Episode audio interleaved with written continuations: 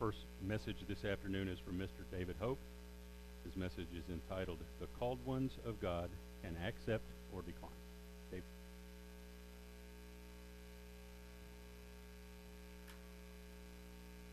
Thank you, Mr. Kolb. Good afternoon, everyone. Finally trying to come out of that deep freeze. Boy, Oklahoma, we can get almost as cold as anyone. Almost, you know. I don't think we've got down below zero yet, have we, this year? But we can.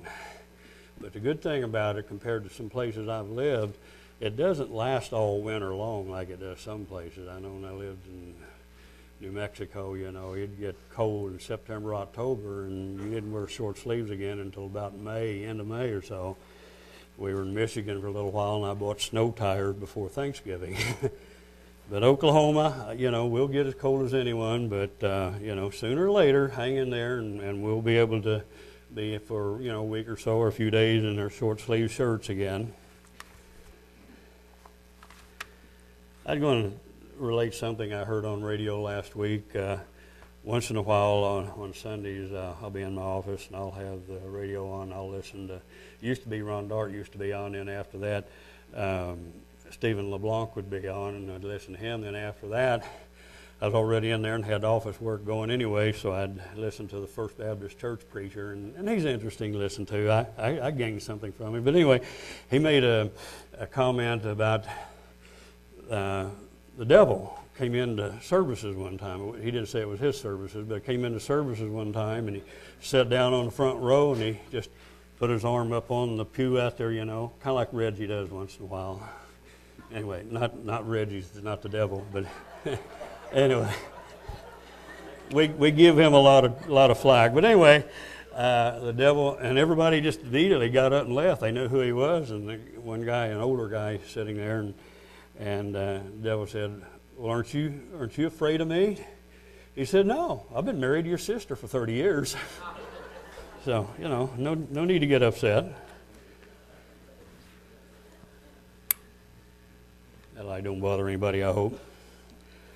I brought some some of my printing is I, have talked about here a while back my printing, and I, if I have to, I brought my cheater glasses to, to go on on that first page or so I don't have to do that, but I'll have them handy. If I look kind of awkward, don't don't think don't let it take away from the message. But um, in my last message here a few weeks ago, uh, I gave a, an awful uh, several scriptures, a lot of scriptures that indicate that God is not trying with all of His might to save everyone at this time. And uh, but and not trying to save everybody at this time, and the majority of mankind, really, God is not necessarily after. And because of his plan, he's only calling a few. And I mentioned those in scriptures that we've mentioned over the years. Uh, at this time, he's calling only a few at this time, not everyone, and inviting them to be a, a part of the first fruits. And, it, and mentioned also, and read scripture said, and God himself chooses and draws people to Jesus and gives those to Jesus. And Jesus said, And I will not lose any of them which you have given me except, you know, Judas. That's only one. Well, some people believe that the doctrine we teach about the calling, that there's no choice on the part of the individuals. I've had discussions with people and they think because we talk about and we use our scriptures about being called and and that uh, they they assume I think because they refer us to some of the other people like and I think even the word Calvinist came up. You know, they have their certain doctrines and their certain way of looking at things. I don't really care who Calvinist is. Uh, if we have a, a particular uh, point of interest, a doctrine, a teaching that's similar to them, that doesn't mean that we adopt everything that they say. You know, we believe some things that the Baptists do, but we don't believe every single thing that the Baptists, nor do they believe us. And but is and, and they they claim that you know it's an automatic shoe in. If you take that a doctrine, that, that approach, it's just an automatic thing. They don't have a choice. You, you know, God calls them and, and they don't have a choice. They're just automatically there, and the other people are automatically condemned forever. Was that what we teach? Is that what we teach? That it's an automatic shoe in if God calls certain individuals and, and gives them the opportunity right now to be part of the first fruits? Do we teach that there is no choice? It's an automatic thing? And I've had several people comment to me, some in, per, in, in person in discussions. Not, not none of you, not any of you guys, uh, but there's, there's other people that uh, you know throughout the churches, and I've even heard CDs. I've heard speeches and messages on that, and they seems to me that they're getting away from that idea. Uh, I even had one to even tell me that, well, God looks down, He sees that you're just so interested in His Word, He's going to open your mind to it, and He's going to bring you in, and all that. But anyway, some people think that God is passive in His invitation to accept Jesus Christ and does nothing to influence their actions or decisions. Is God passive in that? And I heard a preacher one time, and I mentioned some of you that I used to go to Bible study on Wednesday night out where my father used to go to church before he died, and, and my older brother would go out there. And the preacher says, Well, you know, God's not going to make you do anything. And I, and I agree, you know, God's not going to make us do anything. But the way they would put it, God doesn't put any constraints on you to do anything. It's just open to anybody that wants to. And the person says, Well, I just don't want to have any part of that. I'm not going to go that way. And God, being the gentleman he is, and that's what the minister would say, which he was quoting, uh, what was Billy Graham's daughter or something, I don't know. But being the gentleman he is, he's not going to make you. Well, I agree, he won't make you. But today, I want to show that, uh, okay, today I want to show that the people of God do have a choice. The chosen ones, the ones called out, do have a choice, and we can lose out. It's not a shoe in, it's not an automatic thing. And that God will work in a person's life just as most of us do as parents in the lives of our children. And that sometimes requires correction and sometimes even rewards and blessings. I'm going to present this in about three main sections. One will be warnings, one will be corrections, and one will be benefits. And there are some overlaps, so if, if everything doesn't fit in a nice, neat category that uh, might, might be logical, well, there are overlaps. I'll start off with warnings. We're going to the first scripture I'm going to use is Hebrews, the second chapter, and verse 1. Yeah, already.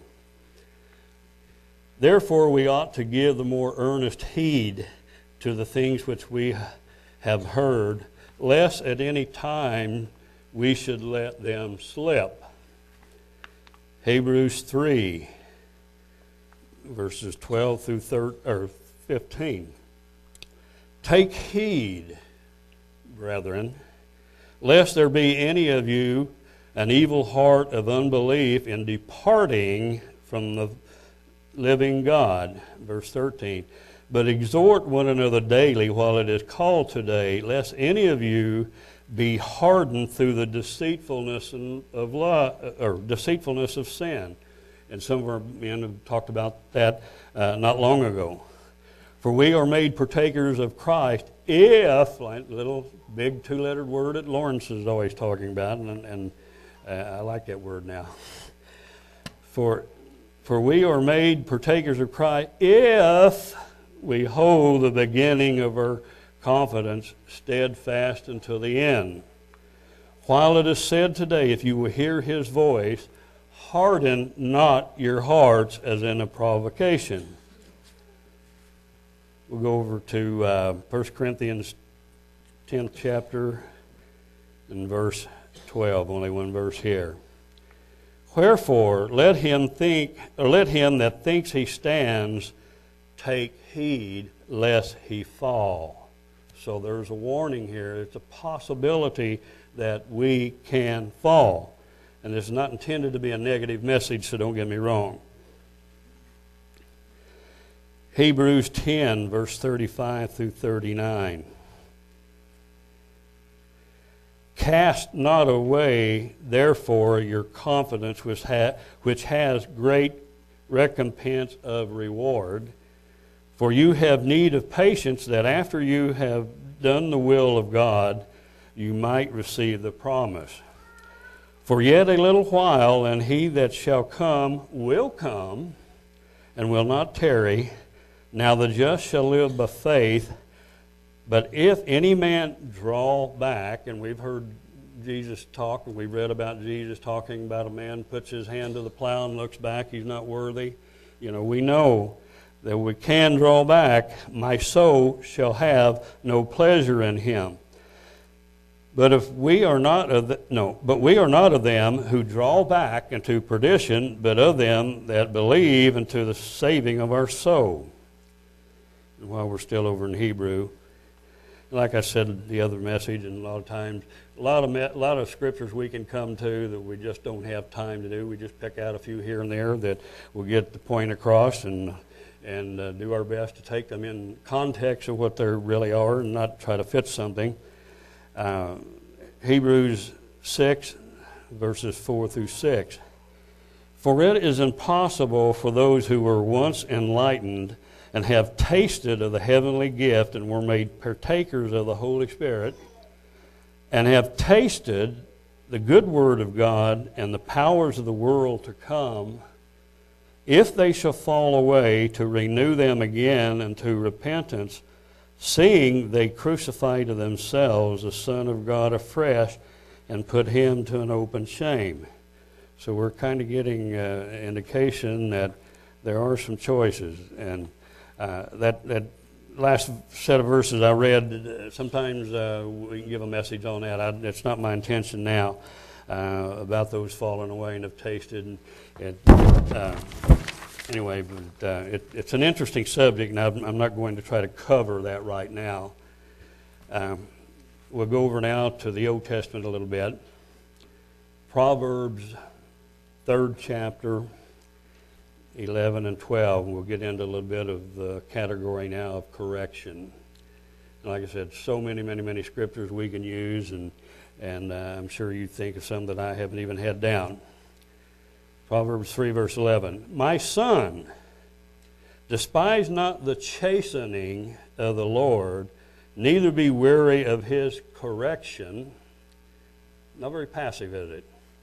For whom the Lord loves, he corrects even as a father the son whom he delights.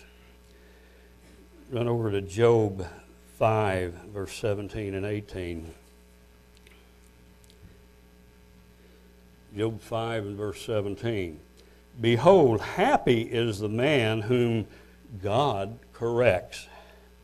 Therefore, despise not you the chastening of the Almighty for he makes sore, he binds up, he wounds, and his hands make whole. So God can put you in a horrible situation, and he can bandage you up and put you up here. He can put you in another horrible situation, he can take care of you and bandage you and put you back together again out of love.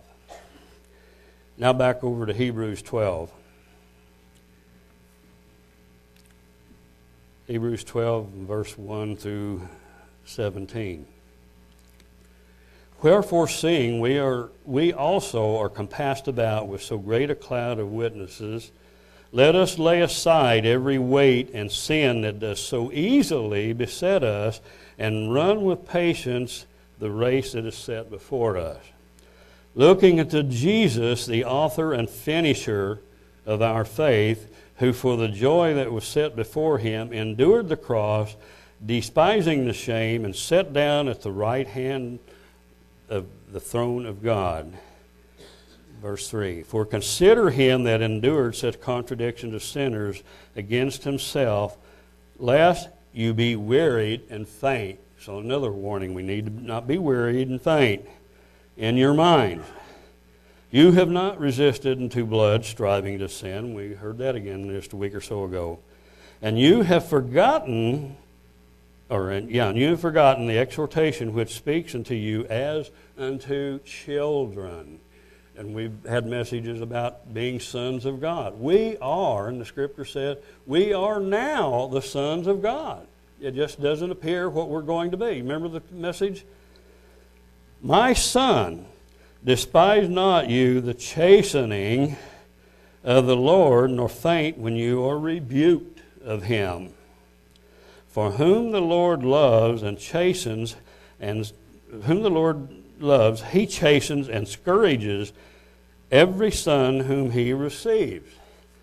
And I've got a little insert here. I, I didn't ask uh, our people back in the video booth there whether they could do the. Uh, Strong's words and, and put them up on the deal so I wouldn't have to explain so much. I don't know if they do that. Rick says no. So, uh, but so I'll have to bore you to death by explaining a little bit. And I, and I did choose two of those words in here chasten and scourge. And the word in uh, Hebrews 12, verse 6, chasten and scourge. Chasten is, if you, those of you that are familiar with the Strong's uh, Concordance and the Greek dictionary that it gives explanation of that particular word. This is this comes from uh, uh, number 3811, and trying to pronounce these things is, like I say, it's Greek to me. It is Greek. Uh, Pay-de-do, whatever it is. Just, just look it up on your own. It's from another New Testament word, and I won't go into that because it takes, takes a little more time. And it's a little more strict than what the word we are saying here, but, but it's from that word. So it has an offshoot from, from 3618. But it means, you know, like a Webster Dictionary would tell you, but the Greek tells you, to train up a child, i.e., educate or by implication, discipline by punishment. Chasten can mean discipline by punishment. The loving gentleman God, the Bible says, will do that to his people. The word scourge is from the New Testament Greek word in the Strong's number 3146, and I'm just going to give a stab at that too. Mastigo from New Testament number 3148, which is two numbers off, to flog. And I could go into the other word, and you can do that on your own if you want to, literally or figuratively. And, it has some pretty drastic connotations, but it's pretty mild here. So, you know, flogging, you know, beating on them, slapping a little bit. Some of them talked about hitting them, you know, some of the things, but this is not the intent here. That, that God will scourge and will even make it a little bit hard on us at times. Have any of y'all had hard times? Have you had, uh, I'm not saying every time you have a problem that God's trying to correct you, but the, the thing that we automatically want to do when, we, when things aren't going well, we automatically say, okay, be on the safe side, let's err and see what we're doing.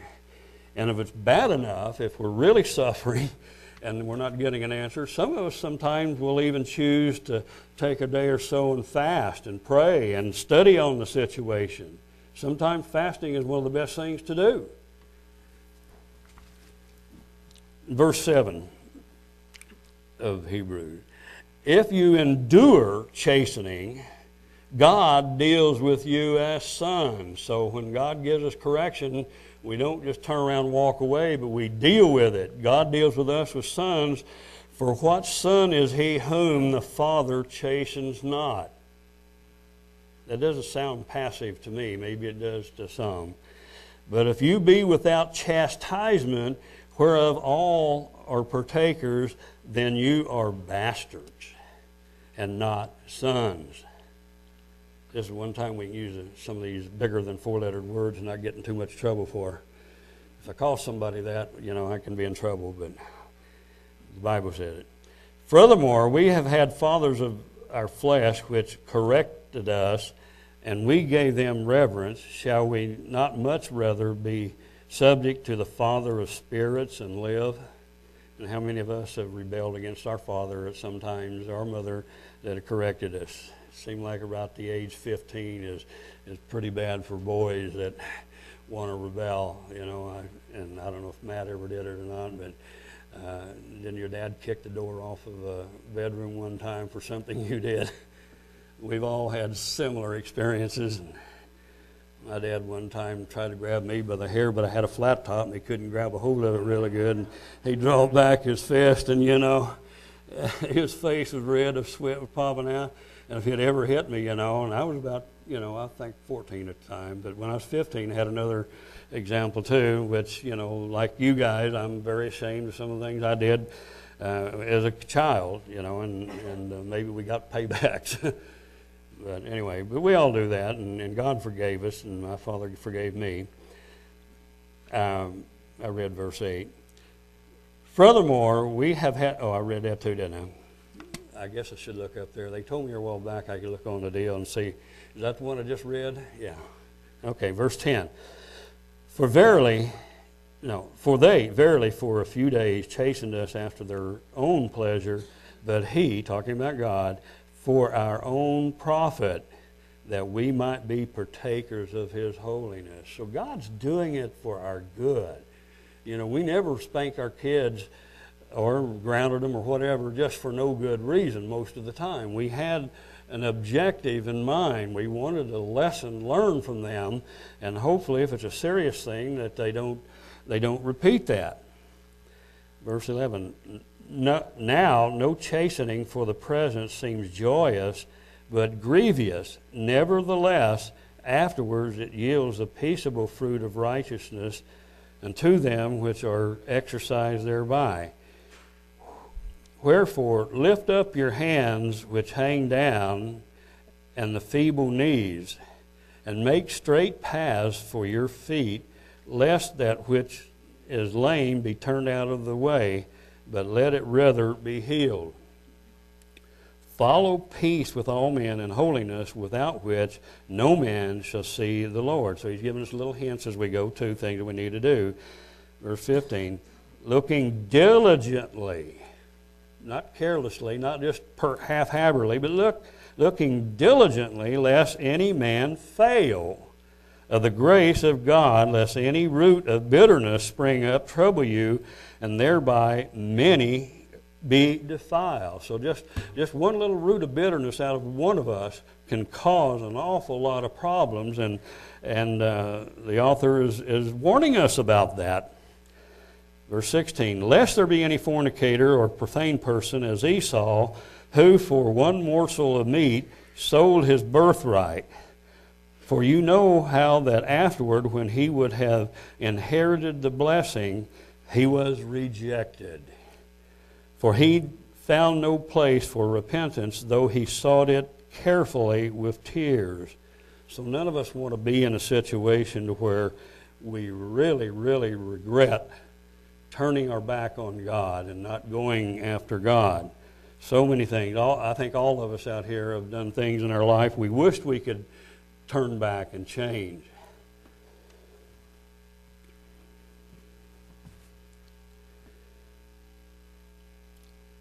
About Proverbs 3, verse 11? I think this is the second time, but for some reason, my, uh, uh, in my notes, I didn't realize it until I'd already printed it off.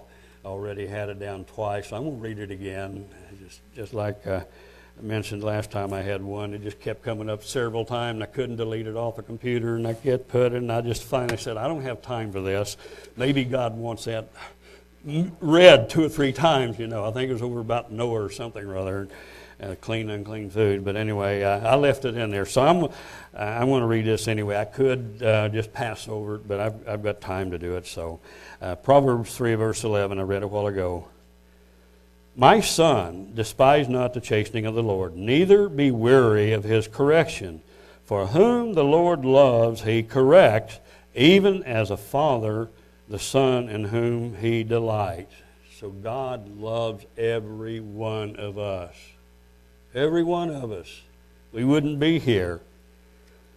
And like I mentioned in a message, I, it wasn't my thought, but it was from uh, uh, who, who's the person now that uh, wrote the book on uh, purpose driven Christian? What's his name?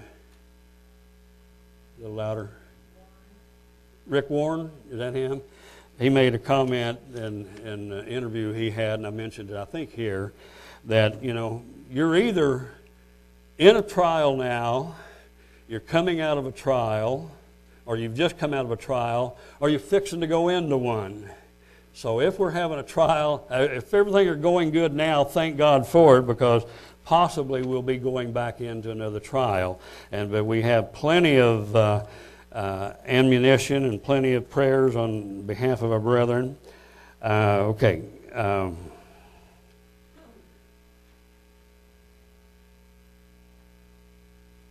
Proverbs 13:24 and I'm going to read this. It, will be similar, but I uh, one uh, I wanted to use a revised standard on it because I like the the last part of the verse. Proverbs thirteen twenty four. He who spares the rod hates his son, but he who loves him diligent, is diligent to discipline him. So if we love our children, we're diligent about discipline. And I'm not telling you how, what kind of discipline it is. Uh, you know, whether, you know, your child, you know the infraction, and, and it should fit the thing. You don't just beat them with a ball bat, you know, because they uh, pushed their little sister down or something. But, you know, but we, we do discipline our children. God disciplines us. Psalms 94, and we'll get into some of the benefits. And like I said a while ago, so many scriptures we could use, and but uh, uh, we want to save time for other people too. Uh, Psalms 94 and verse 12.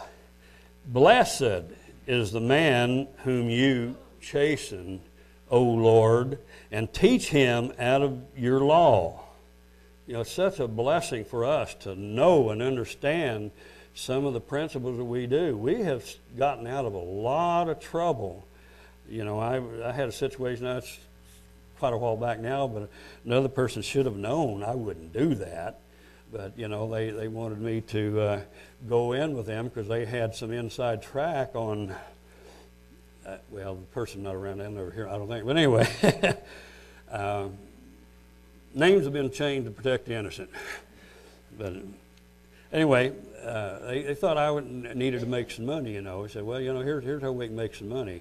I've got, I know where there's going to be some some, some dope being transferred. And we're going to go down there and we're going to take their dope and we're going to take their money and they're not going to call the police. You know, it sounded good. He made it sound good, but I thought, there ain't no way I'm going to do any of that. Now, maybe, maybe some years ago, maybe I would have done it. But you know, the wisdom of God keeps me out of a lot of trouble. A lot of trouble. And I'm thankful that God has done that in my life, and, and, and I know in a lot of your lives, and He's done it in our, a lot of our children's lives. We're very pleased that God, that's benefits. You know, it's not a hard thing uh, to, to do the Ten Commandments.